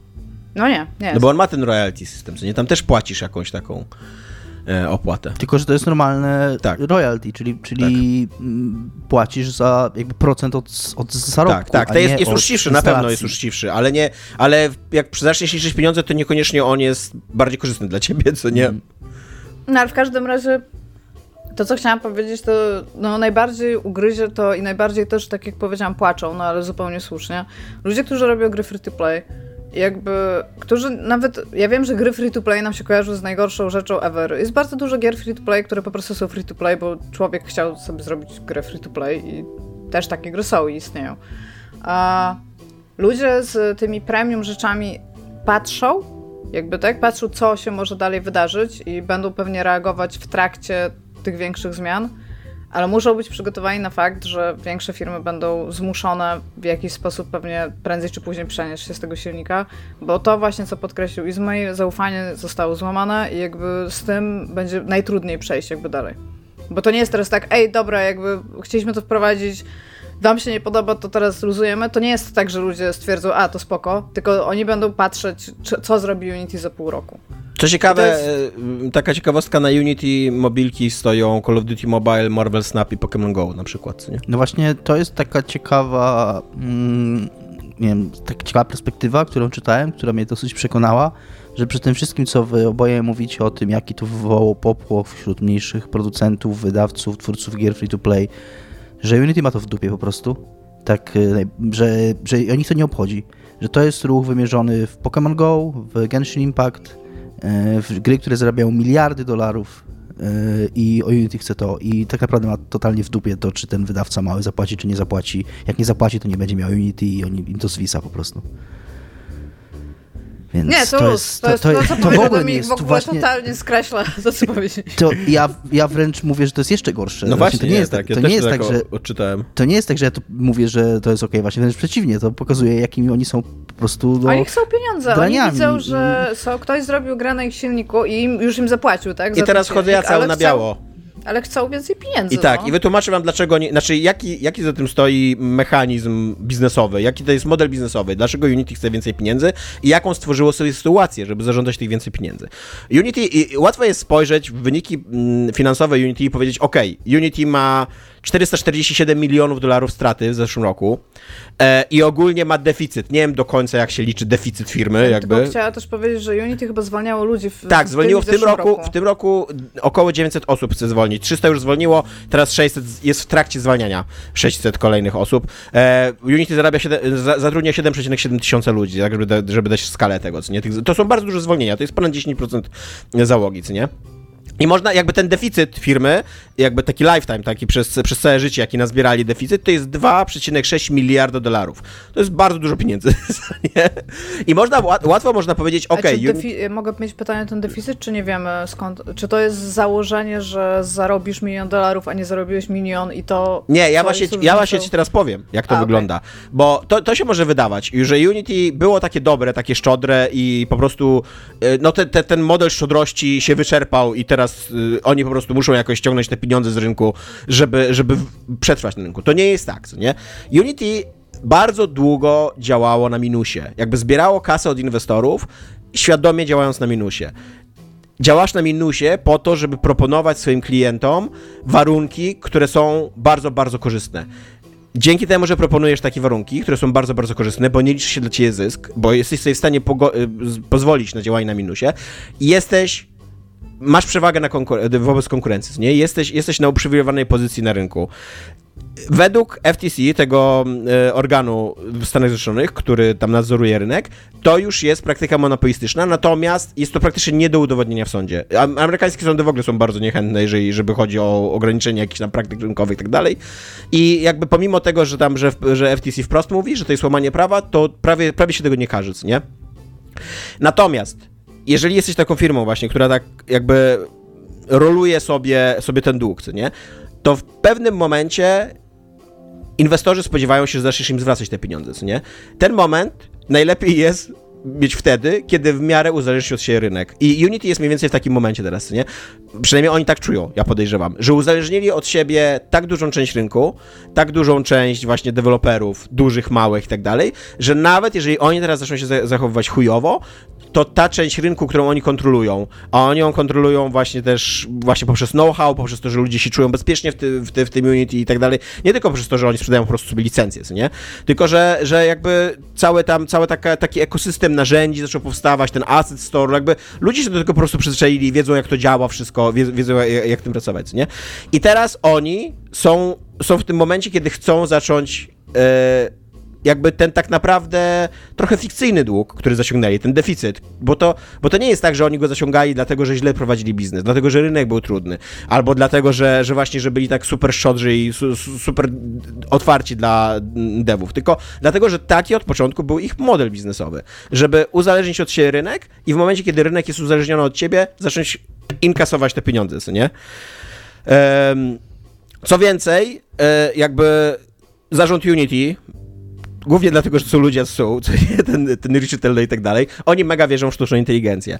E, a wierzą w nią pod takim względem, że uważają, że wkrótce AI zacznie odgrywać bardzo dużą rolę taką, że się tak wyrażę w cudzysłowie, ludzką w produkcji gier wideo, nie? Że po prostu zatrudnienie w firmach zacznie spadać, przez co a AI zacznie, będzie tworzyć jakby te, te, te, te, te, te rzeczy, które do tej pory tworzyli ci ludzie, którzy są Content. teraz zwolnieni, ten content, tak? Przez to ilość e, tych licencji, które Unity sprzedaje teraz, zacznie spadać, nie? Więc oni jeszcze zakładają, że w przyszłości zaczną mniej, będą mniej zarabiać na licencjach. Co więcej, też mają takie, bada- znaczy takie... To, e, bo też ja się w ogóle tak zastanawiam, że skoro licencję Unity kupujesz na komputer, nie? To czemu my nie robimy gier na Unity w systemach zmianowych? No bo moglibyśmy, nie? No tak. Wprowadzić e, epokę industrializacji jeszcze raz. Zatrudnić dzieci, just saying. E, drogą i- zupełnie na marginesie No. e, grałem trochę w Starfielda i absolutnie mam takie wrażenie, że tam z połowę dialogów to ChatGPT pisał do tej gry. Więc Bethesda może już jest w tym miejscu, o którym mówisz, jeżeli chodzi o... Albo to ci biedni writerzy na systemie zmianowym. Czwartą zmianę robią, tylko już nie Bo oszczędzają na licencji dialogów. na Office'a. Tak.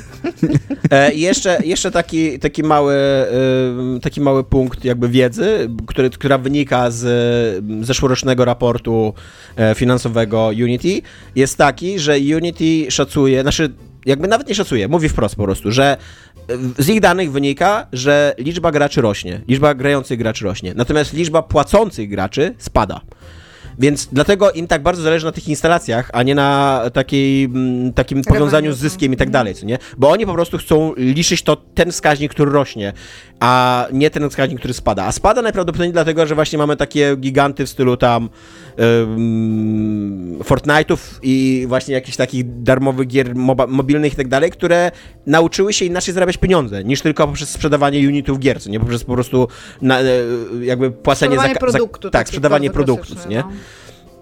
Więc tak, więc stąd jakby wynika ta cała, to, to, to co ja wam mówię, to nie są moje wymysły, to jest, y, trochę streszczam artykuł z Games Industry Biz y, Brendana Sinclaira. E, I tak, i jakby stąd jego zdaniem wynika cały ten ruch. On, on, on jakby tu nie tłumaczy w ogóle Unity, co nie? On mówi, że cały czas to jest mega kijowe, co oni robią i że to jest mega e, nadużycie zaufania, że to jest bardzo takie agresywne zachowanie i takie predatory, co nie? Natomiast mówi, tłumaczy, z- co, jego zdaniem, co jego zdaniem za tym stoi, co nie? I przede wszystkim to, że jakby cynicznie uzależ... oni cynicznie uzależniali od siebie rynek, nie? I e, po to, żeby w pewnym momencie przeprowadzić taki ruch. Nie? To, że, to, że tam Ri- Richie Telly do tej pory mówił, że nigdy tego nie zrobimy i że mamy zupełnie inny model i tak dalej, bardzo możliwe, że to wszystko było cyniczne, że on to wszystko mówił ze świadomością, że kiedyś dokładnie to zrobimy, nie? Że, że tego wymaga nasza strategia, żeby przyszedł taki dzień, kiedy już będziemy mieli tylu klientów i oni będą tak bardzo od nas uzależnieni, żebyśmy my mogli to zrobić, żebyśmy my mogli im wbić nóż w plecy, nie? Po prostu. Tak swoją drogą, a propos tego, co powiedziałeś, ja miałam ostatnio taki, mm, nie wiem jak to nazwać, y, melancholijny czas wspominania wczesnego developmentu, że tak powiem, gier, kiedy Unreal to było w ogóle coś, na co nikt sobie nie mógł pozwolić. To było coś bardzo, bardzo drugiego. A nie było za bardzo takich silników, które były komercyjne, raczej firmy miały wewnętrzne. I to był taki moment, że już były gdzieś tam gry indie na horyzoncie, to jeszcze było przed Braidem, ale wtedy każdy programista, który wchodził jakby do, na rynek, przede wszystkim robił sobie silnik. Tak. I to było coś takiego, że ten silnik się robiło najczęściej od gry do gry. Tam oczywiście jak zrobiłeś trzy tak podobne gry, no to używałeś tego silnika, ale on ewoluował jakby tam co grę. I to było strasznie normalne, że każdy programista zaczynał swoją karierę w game devie od wykonania przynajmniej części silnika, tak? Jakichś podwalin albo fundamentów. Tak robił też y, Ron Gilbert. On robił tak chyba i przy Timberwolf Park i no, nawet przy tym nowym Monkey Island. On, znaczy nie jestem pewien, czy przy Monkey Island, ale znając jego pewnie tak, że on on mówi, że po prostu lubi i to jest jego ulubiona część pracy, żeby zrobić Znaczy, bo to jest, to jest bardzo wygodne, jeżeli wiesz, jaki Tak. robisz projekt, żeby sobie zrobić centralnie pod niego wszystkie narzędzia i silnik, tak? Nie wszyscy są przede wszystkim... Te silniki komercyjne, Unity, Unreal głównie, tak? Ale Godot, Game Maker, RPG Maker, whatever tak naprawdę, tak? Daje ci jedną przewagę nad tym, że sam sobie robisz silnik. Przede wszystkim masz już narzędzia, które są gotowe i nie musisz być tak super że tak powiem, w dupie tej technologii, żeby wiedzieć, co dokładnie zrobić i nie muś, i, mo, i mniej doświadczeni ludzie, tak jakby z założenia takiego bardzo technicznego, są w stanie robić gry. Więc w momencie, kiedy więcej tego typu ruchów wyjdzie, czy ze strony Unity, znaczy, czy- z Epica, tak, czy ze wszystkich innych silników, jakie są tam e, na rynku, ty, tym my bardziej zaczniemy po prostu wracać do tego momentu, Tak, że tak, ludzie ale- będą tworzyć własne pieprzone To silniki. Jeszcze prawda, ale to, z kolei, ale to z kolei doprowadzi do drastycznego ograniczenia liczby gier, które będą powstawały, co nie? Bo, bo, bo Tak, stąd się bierze mówię, też renesa, renesans gier indie. Tak, stąd się bierze też renesans, g, renesans gier indie, że jest, że dzięki temu, że mamy te dostępne powszechnie silniki, jest je stosunkowo dużo łatwiej robić. robić Tak, nie? ale w ogóle nawet nie same silniki. Gigantyczną bazę wiedzy, Tak, dlatego że tak. ludzie pracują na tych Tak. samych narzędziach i dają sobie takie tips and tricks. Fakt, że jesteś w stanie wziąć kawałek kodu albo zobaczyć tutorial, jak zrobić konkretną rzecz. Ile razy ja korzystałam z czyichś blueprintów albo z czyichś kawałków kodów, jak robiłam swoje własne małe rzeczy, to się w ogóle w palenie mieście, jak ja przeszłam na komercyjny silnik, tak? A ja pracowałam lata na silniku in-house'owym. To są, dwa, to są dwa zupełnie inne modele pracy w ogóle, tak all in all. I w momencie, kiedy właśnie takie rzeczy się dzieją, to tym bardziej my zaczniemy wracać do tego, co było kiedyś. I tak jak mówi Tomek, będzie mniej gier, te gry będą mniej zróżnicowane, bo będą miały do nich dostęp, jakby do wykonywania ich bardzo konkretni ludzie, a nie tacy ludzie, że każdy może sobie usiąść i zrobić giereczka. I jakby okej, okay, każde, każde Najprawdopodobniej będą jeszcze dłużej typu, powstawały. Tak, ale każda monopolizacja czy typu platformy sprzedażowej, czy właśnie silnika tak naprawdę ogranicza nam medium. Tak. Samo z sobie. I to jest po prostu bardzo no, Richie Tello jest w więzieniu totalnie, nie? Jakby, I to nawet, on nie ma okien. Nie wiem nawet, co mam wam powiedzieć. Nie ma, najprawdopodobniej nie ma podłogi. On po prostu spada przez cały Właśnie czas jeszcze taki, takim smaczkiem jeszcze a propos Richie Tello jest to, że on był e, szefem Electronic Arts pomiędzy 2007 a 2013 rokiem. To jest dokładnie ten moment, kiedy Electronic Arts na początku wydawało się dobre, bo tam właśnie nowe marki, tam jakiś Mirror's Edge, De Dead Space, a później nagle bardzo szybko się okazało, że nie, jednak nie.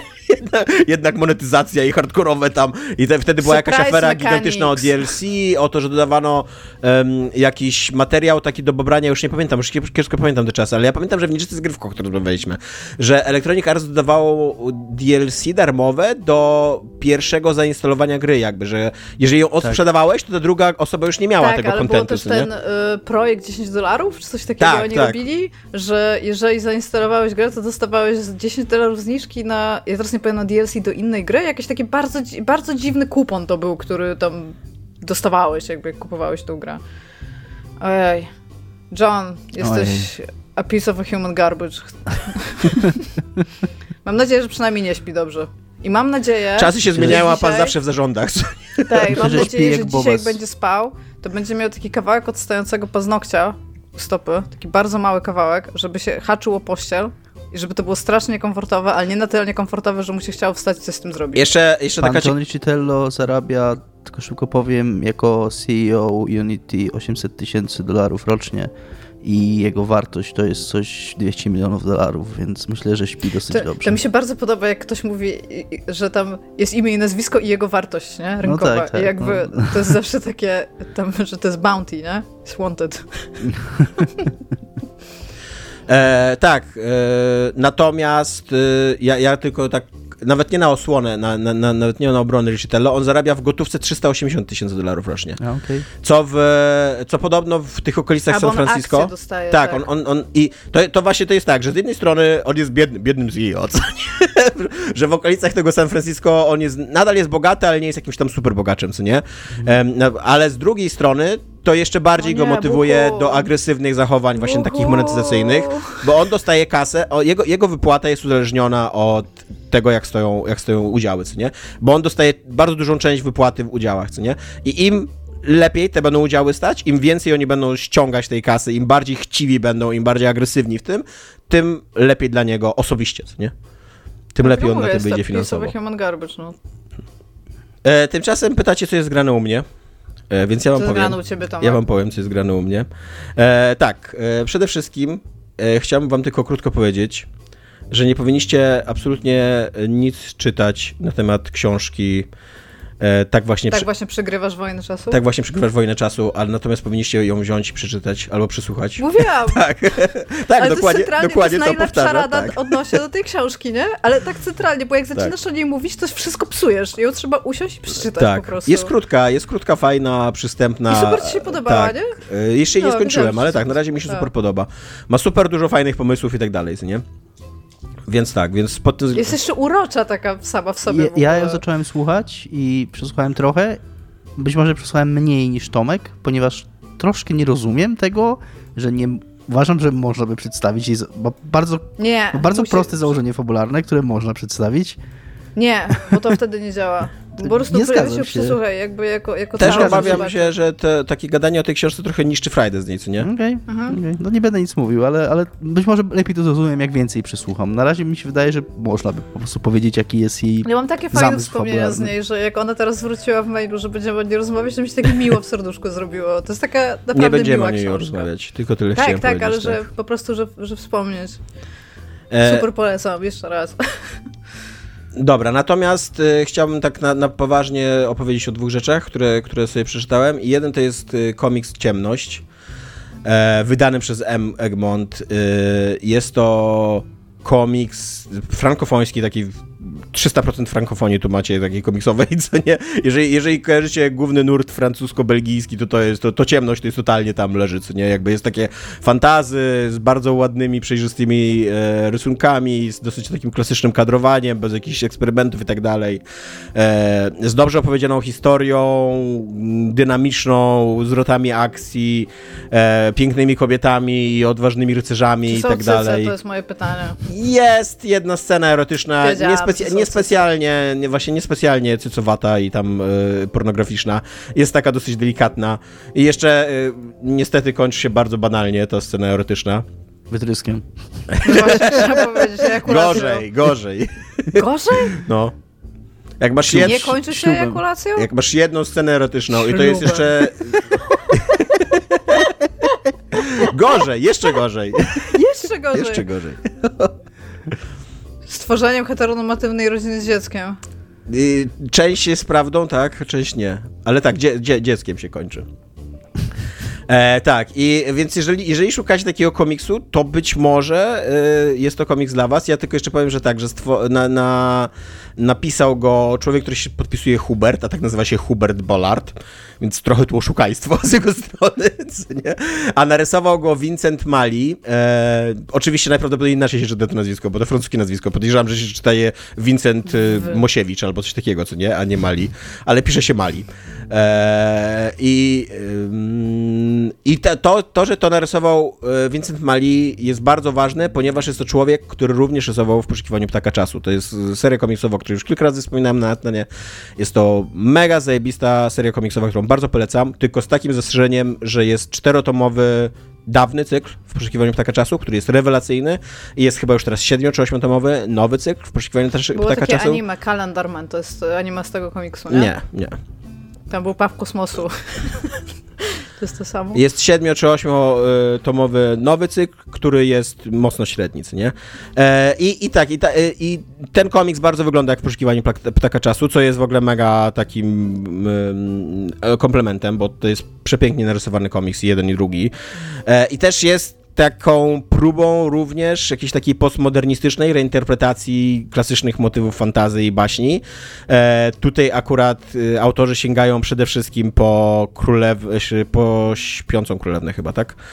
E, śpiąca królewna to jest ta, co śpi tam w e, zamku. To jest ten, co według Po śpiącą królewnę, tej, tak. tej prawdziwej baśni, to on ją zgwałcił, kiedy Tak, tak, no to po śpiącą królewnę. spała, tak, i ona urodziła dużo dzieci. Tak, no. po śpiącą królewnę sięga, bo też tutaj jakby punkt wyjścia jest taki, że pojawiają się trzy wróżki, które tak naprawdę są trzema wiedźmami, bo to jest oczywiście reinterpretacja postmodernistyczna. E, trzy wróżki, które tam znajdują e, dzielnego rycerza, dają mu magiczny miecz i on ma iść uwolnić dzie- księżniczkę z zamku, w którym ona jest uwięziona, co nie? I oczywiście tam w międzyczasie bardzo szybko okazuje się, że to totalnie inaczej wyglądało, że ta księżniczka chciała być uwięziona, że on zabijając potwory w tym zamku zabił jej tam e, domowe zwierzątka wszystkie, co nie? E, A że właśnie te, te, te trzy wróżki to tak naprawdę trzy wiedźmy, które mają bardzo niecne zamiary wobec tej, wobec tej księżniczki. A również ten rycerz jest takim rycerzem ze skazą, z, który jakby jego honor został splamiony, później się okazuje o co chodzi i tak dalej, i tak dalej, więc mówię, jest to taka, taka postmodernistyczne podejście do y, klasycznych motywów takich fantazy i, e, i baśniowych, z tym jedynym problemem, że moim zdaniem postmodernizm y, taki właśnie, taki, jeżeli chodzi o taki postmodernizm, który opowiada fabułę, co nie historię, on się sprawdza tylko wtedy, jeżeli opowiada dobrą, ciekawą historię, jeżeli potrafi nas przywiązać do swoich bohaterów, jeżeli ten jego taki mm, taka żonglerka motywami i dekonstrukcja jakichś takich klasycznych e, fabuł, to nie jest jedyny jedyny, jedyna jego atrakcja, co nie? Jakby bawi nas, bawi nas Pulp Fiction nie tylko dlatego, że jest dekonstrukcją gatunkową, ale też dlatego, że to są po prostu bardzo dobre historie o fajnych bohaterach, których się, które się angażujemy i które nas ciągną ze sobą. Nie bawi nas Sapkowski, pomimo, te, pomimo nie tylko dlatego, że dekonstruuje, ba, dekonstruuje baśnie i, i bawi się tymi motywami, ale też dlatego, że na poziomie inte- takim emocjonalnym i, i postaciowym po prostu to super nas wciąga, co nie? Niestety ciemność nas nie wciąga. Jakby to jest, to jest moim zdaniem największy zarzut dla tej, dla tej fabułki, że ona cały czas gna do przodu, co nie? Ona cały czas właśnie próbuje, jakby ma takie na horyzoncie, że muszę was zaskoczyć jeszcze jednym zwrotem akcji, muszę was zaskoczyć jeszcze jednym motywem, muszę wam pokazać, jak jeszcze bardziej ten, ten, te, te, te, ta fabuła baśniowa, ten taki schemat, jeszcze bardziej go wykrzywimy, jeszcze bardziej go pokomplikujemy i tak dalej. I z tego powodu nie ma tam czasu i miejsca na to, żeby skonstruować przede wszystkim relacje między bohaterami. A ta relacja między tym rycerzem i, mm, i tą córką, znaczy nie córką, przepraszam, tą księżniczką, ona jest oczywiście tam, później się okazuje córką, jak to księżniczka okazuje się córką króla, co nie? E, a, a tą księżniczką ona jest bardzo prędko budowana w kilku dialogach, w kilku takich scenach podróży. Koniec końców w ogóle się do nich nie przyzwyczaiłem i w, trochę mi wisiał po prostu ich los, nie? To jest właśnie coś, co, co tak czasu robi rewelacyjnie, że bardzo szybko lubisz tych bohaterów i chociaż widzisz jakby jak, jak tam Ptak są... czasu? W poszukiwaniu ptaka czasu, tak. Tak się nazywa A, okay. ta, myślałem, ta seria. Tej, myślałem, że mówisz o tej... Przepraszam, okej, okay, nieważne. Eee, I więc jeżeli, jeżeli sama taka zabawa wam się podoba, to jest to komiks dla was. Jest on spoko, jest bardzo ładnie narysowany, jest dynamiczny, szybko się dzieje eee, i zna jakby zna konwencję, którą rozwala, co nie? Jakby wie, wie, wie co bierze na warsztat i, i jak, to, jak, to, jak to rozebrać na części. Natomiast jeżeli szukacie komiksu, który was wciągnie na poziomie takim nie tylko, nie tylko formalnym, ale też emocjonalnym i uczuciowym, no to niestety to nie jest komiks dla was. To ja bym wam właśnie polecił albo w poszukiwaniu ptaka czasu, albo jeszcze wyszedł też Egmont wydał taki komiks Miecz Ardeńczyka, który też na początku wydaje się taką superheroik e, e, baśnią o, o, o, rycerzach. Oni tu jeszcze mają antropomorficzne, antropomorficzne zwierzęta to są, nie? Więc to o takich jakby lwach i jakichś innych niedźwiedziach, które tutaj, wiecie, jak, jak Robin Hoody, co nie? Biegają z mieczami, a na końcu okazuje się, że to jest dosyć cyniczna taka opowieść e, o takim real politik i o tym, jak się manipuluje legendami i mitami, a jak się robi prawdziwą politykę i poświęca się ideały i, e, i że chodzi zazwyczaj o jakiś handel albo inne takie Albo revenue. Albo tak, albo revenue i tak dalej, nie? Więc ten miecz Ardeńczyka jest dużo lepszy w tym, bo, bo właśnie udaje mu się przywiązać y, czytelnika do, do swoich postaci. Do, do, silnika, tak, do silnika. E, komiks nazywa się Ciemność, na, wydał go Egmont, napisał Hubert i narysował e, Melie. E, więc to jest jedna rzecz, którą chciałem omówić, a druga to jest w ogóle książka o najgorszym tytule, jaki, jaki e, słyszałem od bardzo, bardzo dawna. Zajeździmy kobułę historii wyznania poobijanego jeźdźca. tak jest tytuł tej książki. To brzmi trochę jak banda nastolatków e, nazywa e, tą kapelę e, punku garażowego. Tak, to jest odwołanie do jakiegoś wiersza. Być może nadal to jest bardzo zły tytuł książki. Zajeździmy kobułę historii wyznania poobijanego jeźdźca. Jest to polityczna autobiografia Karola Modzelewskiego, opozycjonisty z czasów PRL-u. E, I to takiego opozycjonisty z pozycji socjalistycznej, nie? On w latach 50., jak był nastolatkiem, to był głęboko wierzącym komunistą, takim przodownikiem licealnym, tam miał w harcerstwie służył i tam w ogóle donosy pisał i tak dalej, bardzo wierzył w komunizm. E, I jak dorósł, to bardzo szybko się nim rozszerował, bardzo szybko zobaczył, jak naprawdę działa komunizm, że mm, jakby nie ma nic wspólnego z takim e, dobrym, ideologicznie czystym, że się tak wyrażę, socjalizmem, który ma służyć ludziom, a nie partii e, i, i który ma budować jakąś e, równość i zaczął bardzo szybko się przeciwstawiać temu komunizmowi, co skończyło się nie tylko tym, że był jednym z czołowych opozycjonistów naszych, e, naszych czasów i naszych tamtych czasów, ale też tym, że spędził strasznie dużo lat w więzieniu. Ponad 8 lat spędził w więzieniu za komuny. E, był jednym z najdłużej przetrzymywanych w więzieniu opozycjonistów, e, obok tam Michnika, Kuronia i innych takich postaci, co nie? E, I tak, i tak jak, tak jak już możecie się domyślić, jakby jego, ta jego historia, on opowiada o całym swoim życiu, tylko to mówi tak, z takiego bardzo politycznego punktu widzenia, bardzo mało mówi o swoim życiu osobistym, a bardzo dużo mówi o, o właśnie tak przygodach politycznych, o tym, o konkretnych punktach w historii, tam o 58, e, o 68, o e, nie, przepraszam, 56 to był ten przełom taki w Polsce z koniec stalinizmu, nie? O 68 później ten taki cały kryzys z dziadami i z uniwersytetami i z wygnaniem Żydów z Polski, o y, tej wiośnie takiej Solidarności, 80-81, o stanie wojennym e, i tak dalej. I on tutaj jako taka osoba, która była w samym centrum tych wydarzeń, e, opowiada je, ale tak jak mówię, z perspektywy człowieka, który zawsze myślał, że walczy o kraj prawdziwie socjalistyczny, o taką socjal, demokrację socjalistyczną, która by działała, która by była prorobotnicza, która by była um, za równością i, i on mówi, że gdyby on wiedział, y, że, że, że za kapitalizm on by nie przysiedział ani jednego dnia w więzieniu, co nie? Za budowanie kapitalizmu nie przysiedziałby ani jednego dnia w więzieniu, a za, za to, że myślał, że Polskę, że będzie budował po prostu sprawiedliwszą, socjalistyczną Polskę, przesiedział tam ponad 8 lat, nie? W tym więzieniu. E, jest to mega ciekawa książka, jeżeli jesteście zainteresowani tym okresem w historii i chcielibyście przeczytać właśnie taką dosyć wyważoną i bardzo rzeczową e, relację, to polecam tą książkę. On jest w ogóle historykiem z wykształcenia, mediewistą, bardzo znanym, e, który jakby wie, jak prowadzić po prostu taką historyczną narrację, jak e, opisywać procesy historyczne e, i społeczne i jak sobie, jak, jakby, jakby nie dawać się zwieść na, na w, w kierunku jakiegoś takiego, takiej ideologicznej słuszności. On jest bardzo krytyczny czasem wobec swoich własnych decyzji, e, bardzo rzadko, znaczy w, zasadzie nigdy nie jest jakby taki nienawistny wobec komunistów, stara się rozumieć, dlaczego oni robi, postępowali tak jak, nie, tak, jak postępowali. Bardzo dużo, na przykład bardzo duży nacisk kładzie na to, jak bardzo Moskwa przymuszała wiele ruchów i, i wiele wydarzeń w Polsce, nie? Jakby nie bagatelizuje tego e, niebezpieczeństwa wkroczenia armii radzieckiej do Polski, co się wydarzyło w Czechach i co się wydarzyło na Węgrzech, co nie? I, i co się mogło wydarzyć w Polsce. E, ale też na przykład nie wilanizuje nie solidarnościowców, z którymi się nie zgadzał, czyli tych właśnie takich wolnorynkowych solidarnościowców. E, tylko stara się tłumaczyć, jak doszło do ich przemiany, jak doszło do tego, że to są w ogóle dla mnie najciekawsze wątki, że jak doszło do tego, że ruch robotniczy w latach 80.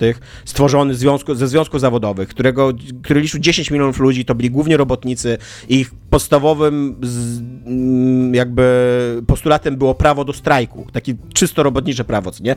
I jak to się stało, że ten ruch robotniczy w 89 roku doszedł do takiego miejsca, gdzie zaczął budować neokonserwatywną, neoliberalną Polskę i pozwolił na reformy Balcerowicza i, i jakby taki wprowadzenie takiego dzikiego kapitalizmu, nie? E, więc to, to jest super ciekawy wątek. Też super ciekawy wątek jest z tym, że on opisuje w końcu tak bardzo czytelnie i przejrzyście, na czym polegały reformy Barcerowicza e, i jak dużo trzeba było regulacji, żeby zbudować wolny rynek w Polsce, co jest, mm. co jest bardzo, bardzo paradoksalne, nie? Że to nie jest tak, że po, prostu że po prostu ogłoszono, że jest wolny rynek. Tylko żeby ten wolny rynek, w cudzysłowie bardzo, wprowadzić, trzeba było bardzo no takich odgórnych, regulujących, zamordystycznych decyzji, które doprowadziły mnóstwo ludzi do, na skraj nędzy, które zniszczyły mnóstwo e, tych, tych przedsiębiorstw, zwłaszcza państwowych. Na przykład to, że nagle inflacja nie była kontrolowana w żaden sposób, ale już płace były kontrolowane. Jakby nie można było, e, nie można było, jeżeli, jeżeli byłeś dyrektorem w zakładzie państwowym, bo w zakładzie prywatnym tak nie było, ale w zakładzie państwowym, jeżeli widziałeś, że twój pracownik nagle nie, nie radzi sobie z życiem, bo inflacja szaleje, co nie, i chcesz mu dać podwyżkę, to miałeś ustawowo, nie mogłeś tego zrobić po prostu. Bo no tak. kara dla przedsiębiorstwa za podwyżki tam powyżej jakiegoś pułapu była taka, że to przedsiębiorstwo po prostu traciło pieniądze, co nie? Tak jakby krwawiło kasą, co nie? Więc, więc tak, więc to nie jest tak, że wolny rynek po prostu się stał, co nie? Wolny rynek został wprowadzony regulacjami e, w Polsce.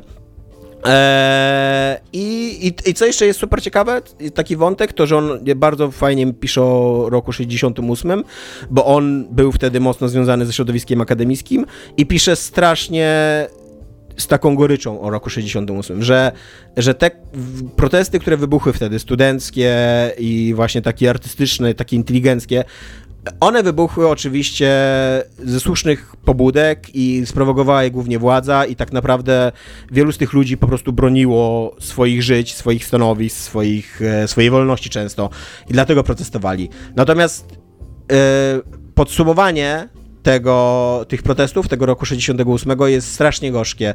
I on mówi, że, że nie odniesiono żadnego zwycięstwa wtedy ideologicznie. Co nie, że partia wygrała wszystko, że, że uzależniła od siebie uniwersytety, wygnała masę ludzi z Polski, co nie, po prostu, po prostu przegoniono kilkadziesiąt tysięcy ludzi z Polski, co nie, e, że zdobyła jakby taką, znaczy zradykalizowała bardzo dużą część społeczeństwa e, i tak dalej, więc, e, więc tak, więc to się to też ciekawie czyta, bo zazwyczaj zazwyczaj te narracje są takie heroiczne, co nie, że o, wtedy wyszliśmy mm. i protestowaliśmy i strajkowaliśmy i tak trzeba było i tak zrobiliśmy i, i tutaj, co nie, a on właśnie pisze, że okej, okay, jakby być może tak trzeba było, być może nie mieliśmy innego wyjścia, ale przegraliśmy z, z Kretesem, co nie? Ale zostaliśmy po prostu ograni i zniszczeni i partia wygrała, co nie?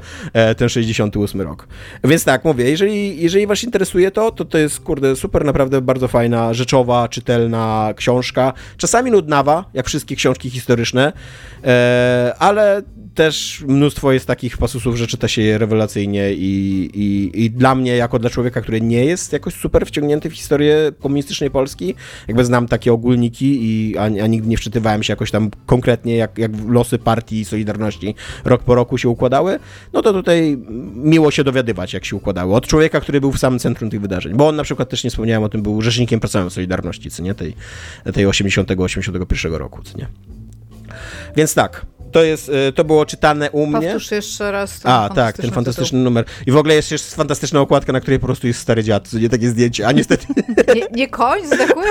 a niestety Karol Modzalewski e, wygląda jak stary dziad, po prostu na tym zdjęciu?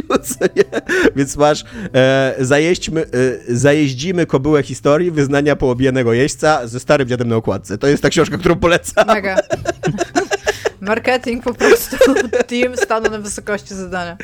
E, tak, natomiast to, to było mnie czytane. Dominiku, a jak jest pisane Call of Duty? Mm, Call of Duty Modern Warfare 3 nadchodzi.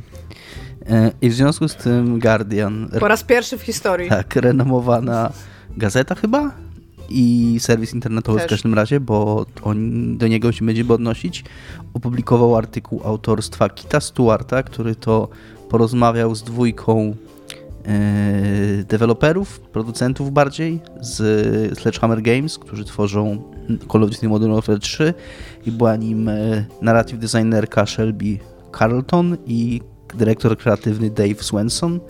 I opowiedzieli oni trochę o tym, jak się pisze Call of Duty i yy, wyłania się z tego artykułu, znaczy ja mam świadomość, pełen ten artykuł był wybitnie pisany pod czytelnika Guardiana, nie pod czytelnika Eurogamera, VG247, a tym bardziej Games Industry Biz.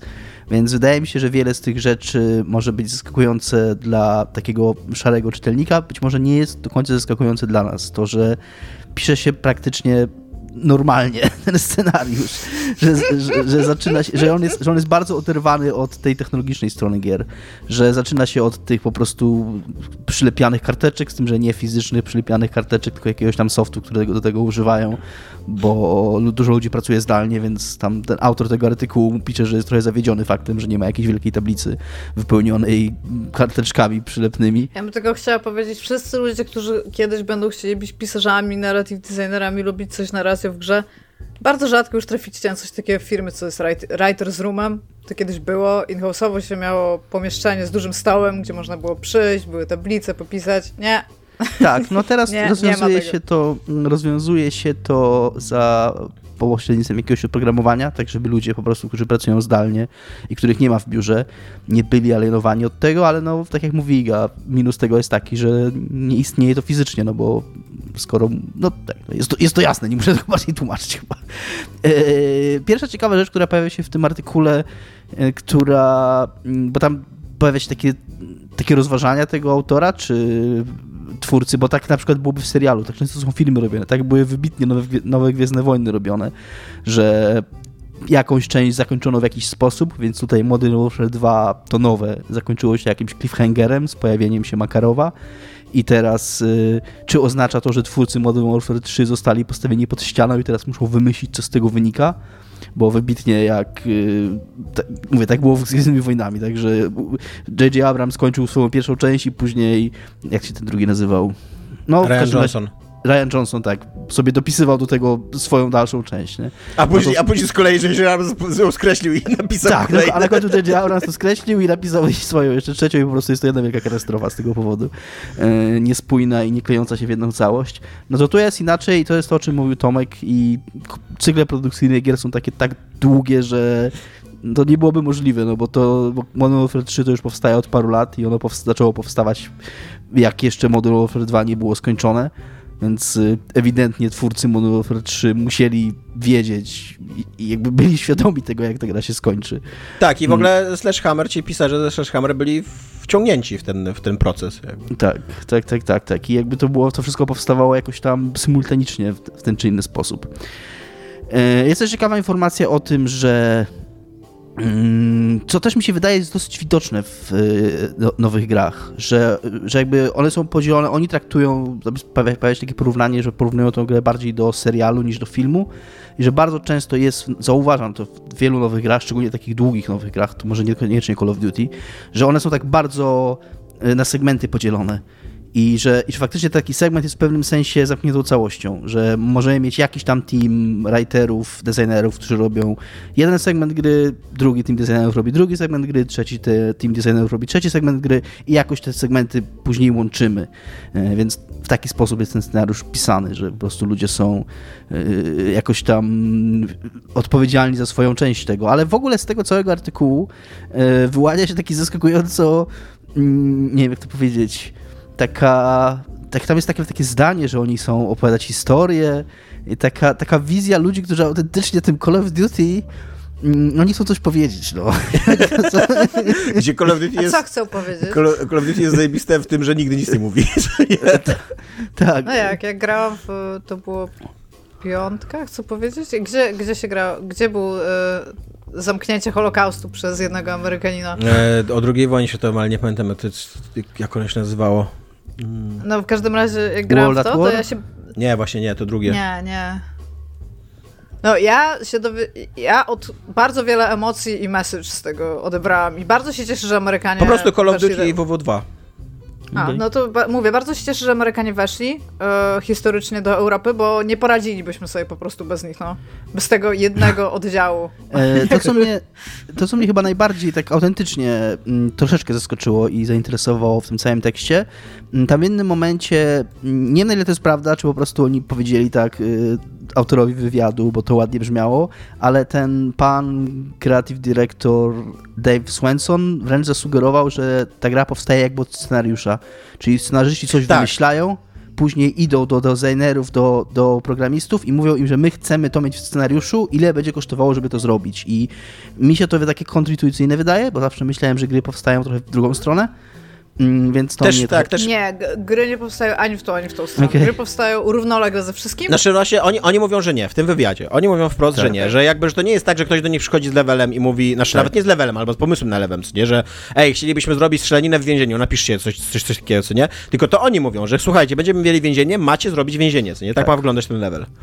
Tak, tak mówią w tym wywiadzie tak, przynajmniej, co nie? Mówi wprost, no że... W takim razie mają więcej wolności artystycznej niż zwykle ma team tak, narracyjny tak, w że, grach. Tak, tak y, taką rzecz tam mówi, no, że, że, więc to, to mnie tak najbardziej uderzyło, bo to mnie zaskoczyło. Jeżeli tak faktycznie jest y, i faktycznie panuje taka kultura poszanowania dla słowa pisanego i scenariusza wśród twórców Call of Duty, to jestem tym przyjemnie zaskoczony. Ja zawsze lubiłem kampanię Call of Duty. To jest fantastyczne. Jeżeli Call of Duty jako seria ma najwięcej wolności artystycznej wśród pisarzy, to to jest najlepsza rzecz ever. Po prostu, że tak z tego korzystamy. No. Jakby mega.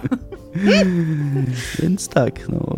Czy Druga, czekamy? Mnie z kolei no. rzecz, która trochę zszokowała, znaczy trochę, bo też z drugiej strony yy, totalnie wyobrażam sobie, to, że tak to było i tak też sobie wyobrażam, to jest to, że koniec końców oni też pracują na spreadsheetach, co nie? Tak, ja to miałem, prawda. Ja miałem takie wrażenie, że tylko ja jestem, znaczy, że tylko na, na takim moim levelu, co nie jest tak, uwięzieniu tych spreadsheetów, a tam, tak jest... jak nawet na najwyższym szczeblu, co nie? Nie, cały game dostaje. Że tak, że, że dopóki to są jeszcze tam scenarzyści tacy naj, w cudzysłowie najprostsi, to jeszcze to są jakieś tam softy dla... On wymienia nazwę jakiegoś programu, którego używają też aktorzy. A, a tak. Google Docs. Ale, ale, jeżeli to, ale jeżeli to już trafia chociaż, chociaż, chociaż trochę w stronę produkcji to idzie, to już idzie wszystko na Google Sheet. Tak, że, że, że, że to tak. jest final draft, to, to, to czego nie pamiętałeś. A tak, tak, tak. tak. Ale że tak, że koniec końców i tak kończysz w tabeli. to, jest, to jest takie dorzeczne, bo ja też robię wszystko, oczywiście wszystko robimy w filmie na Google Sheetach, jeżeli chodzi o teksty. Ale to jest dlatego, że to jest po prostu narzędzie, które spełnia A... jakieś tam rzeczy. Ja się zgadzam. Spełnia je dostatecznie dobrze. Tak, ja się zgadzam, ale właśnie zawsze myślałem, że ono robi dostatecznie dobrze dla nas, ale że jak już masz nieskończoną ilość gotówki, to jednak zrobisz coś wygodniejszego, jakbyś w stanie to ogarnąć, tak. co nie? A się okazuje, że nie że nawet Activision robi wszystko na, na Google Sheetach. Znaczy może nie na Google Sheetach, no ale w każdym razie na arkuszach kalkulacyjnych. Może to być Excel czy cokolwiek. To. Open Office pewnie. Nie, to są Google Spreadsheets. To są Google cały game to wiem, stoi wiem. na Google Docsach. Nic z tym nie zrobimy już w tym momencie. Śmieszne mnie jeszcze to, że oni się chwalą w tym e, wywiadzie, a Guardian to dosyć bezrefleksyjnie podpowiada, od, powtarza. Zwłaszcza Guardian jako gazeta, która tam jest liberalno-lewicowa trochę, co nie? Że oni mają e, doradcę wojskowego, e, nawet chyba dwóch czy trzech e, przy tym scenariuszu e, i że to jest takie super profesjonalne i tak dalej. Ja się tak zastanawiam, a nie, a macie jakiegoś na przykład doradcę, który mówi o zbrodniach wojennych, o jakiejś takiej ludzkiej, ludzkiej stronie No. wojny i tak dalej? To też by się przydało, co nie? Jo. Ale nie. Jest taki dokument na Netflixie, który ostatnio oglądałam, przepraszam, taki off-top. Nazywa się King of Clones i jest o tym Koreańczyku, którego totalnie nie pamiętam jej nazwiska, ale człowieku, który zrewolucjonizował w ogóle kwestię klonowania. I tam między innymi, no bo tam wiadomo, on nie postępował super etycznie, ale między innymi wypowiada się e, no, taki ekspert, jeżeli chodzi o etykę. I on mówi coś takiego, co ogólnie jest tu ładnym sformułowaniem, że etyka zawsze goni rozwój technologiczny. W zasadzie najpierw coś się dzieje, a potem etyka na to odpowiada i stara się znaleźć na ten temat ramy. Bo zawsze wymyślimy coś, co się wymyka etyce. Po prostu. Jako, jako ludzkość zawsze, zawsze pójdziemy w jakąś stronę, która jeszcze nie jest zdefiniowana, a jako, że nie jest zdefiniowana, to to jest ten taki moment, gdzie jesteśmy w stanie sobie usprawiedliwiać pewne rzeczy na poczet rozwoju technologii, znaczy w ogóle rozwoju, tak, dla ludzkości. Natomiast e, Kit Stewart, autor tego artykułu, Iga, myślę, że to ci się spodoba, e, e, robi najlepsze podsumowanie tego, kim jest Kapitan Price chyba w historii, że to jest SAS, veteran and mustache enthusiast. Myślałem, że też kupił jakiś klub piłkarski, kurde. nie, nie, ale tak, to, jest, to, są, to są takie dwa zdania, o których musisz wiedzieć o Kapitanie Price, co nie jego legendarnej postaci gier wideo. Ma wąsy. Ma wąsy i, i, i tak, i jest komandosem, co nie? tak, tak. E, mnie jeszcze, y, bo tak, bo ja zawsze, y, jak mówiłem, że, e, że cenię sobie indie za to, że, to, że tam mam wpływ na, na to, jak gra wygląda i na taki kształt, to jednak czytając ten artykuł miałem takie, kurde, że może oni nie mają fizycznego writing roomu, ale on tam pisze z mega takim, znaczy ci, ci ludzie, z którymi on rozmawia, oni mówią z mega entuzjazmem o tym, że tak wspaniale jest odbijać od siebie pomysły i tworzyć coś nowego i widzieć, jak to powstaje i tak dalej. I tak sobie myślałem, kurde, fajnie było tak mieć. Fajnie było pracować w takim writing roomie, właśnie, że tam masz z 20 osób i, i zawsze możecie pogadać i, i zawsze jakby możecie wymieniać pomysłami i budować to razem i, i tak dalej. Ja jeszcze przed pandemią, też trochę w trakcie, też trochę po, się załapałam na takie chyba ko- końcówkę umie- umierania jakby tego, że jeszcze się wszyscy pracowali in-house'owo, tak? I był, był realnie zapotrzebowanie na taki writing room i narracyjne Tak. teamy, gdzie się siedziało i rozmawiało na temat rzeczy i czasami się kogoś na przykład zapraszało, żeby poodbijać tam technologicznie masz te pomysły. I to jest coś, co jest szalenie potrzebne i co już nie wróci.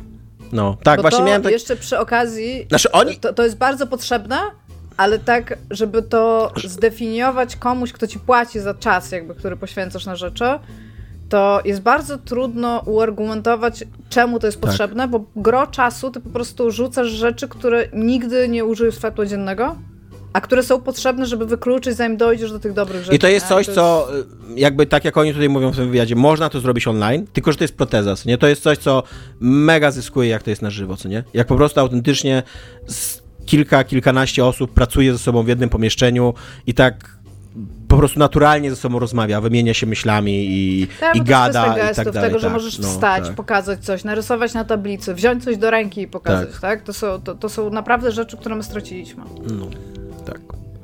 E, więc tyle, tak? Dominik, czy coś jeszcze masz do dodania? tutaj? Tak, to tyle, nie mam nic więcej do dodania. To tyle na dzisiaj. Czy czekacie, czy czekacie? Ja, Iga, ja ci odpowiem tak, a czy to ma w ogóle znaczenie, czy, czy czekamy? Dla mnie ma. Ta gra- Dla mnie. Dla mnie. Poprzedni Modern Warfare zarobił miliard w 10 dni, tam poda- też pada w tym, Tak. w tym artykule. Miliard dolarów w 10 Dobrze, że dni. nie był na Unity. Just? Huh. Ta fakturka byłaby duża, powiem tak, nie? No, nadal jest, no bo przy, mówię, Call of Duty Online jest na Unity, co nie? Więc będzie fakturka, będzie tam fakturka. e, tak, to tyle mamy dla was w tym odcinku. E, na koniec oczywiście pamiętajcie i my chcemy przypomnieć też, że mamy Patronite'a e, i ten patronat nam bardzo pomaga tutaj realizować te odcineczki i zbierać takie fantastyczny research, jak dzisiaj zebraliśmy i, i tak fajnie z nami sobie rozmawiać. Y, E, ten patronat jest na stronie zaskoczenie patronite.pl, łamane jest zapialni. Strasznie zatapialni, tak. E, tak, i jeżeli możecie, to się dorzućcie, to będzie fajnie. Jeżeli nie możecie, to się nie przejmujcie, nie dorzucajcie się, też będzie fajnie. Nie będziemy nigdy blokować żadnego e, pay, paywalla za contentem. Paypala za paywalla. I zanim jeszcze content, co nie? W ogóle tak. E, I najbardziej nasze chcielibyśmy tu wyróżnić e, Mafinka Jarosława Bartosza i Tomasza, którzy wpłacają nam na najwyższym poziomie i sobie zasłużyli na to, e, żeby ich po prostu wymienić w odcinku z imienia. I dziękujemy. Dziękujemy. To Dzięki. tyle. Cześć. A. Cześć.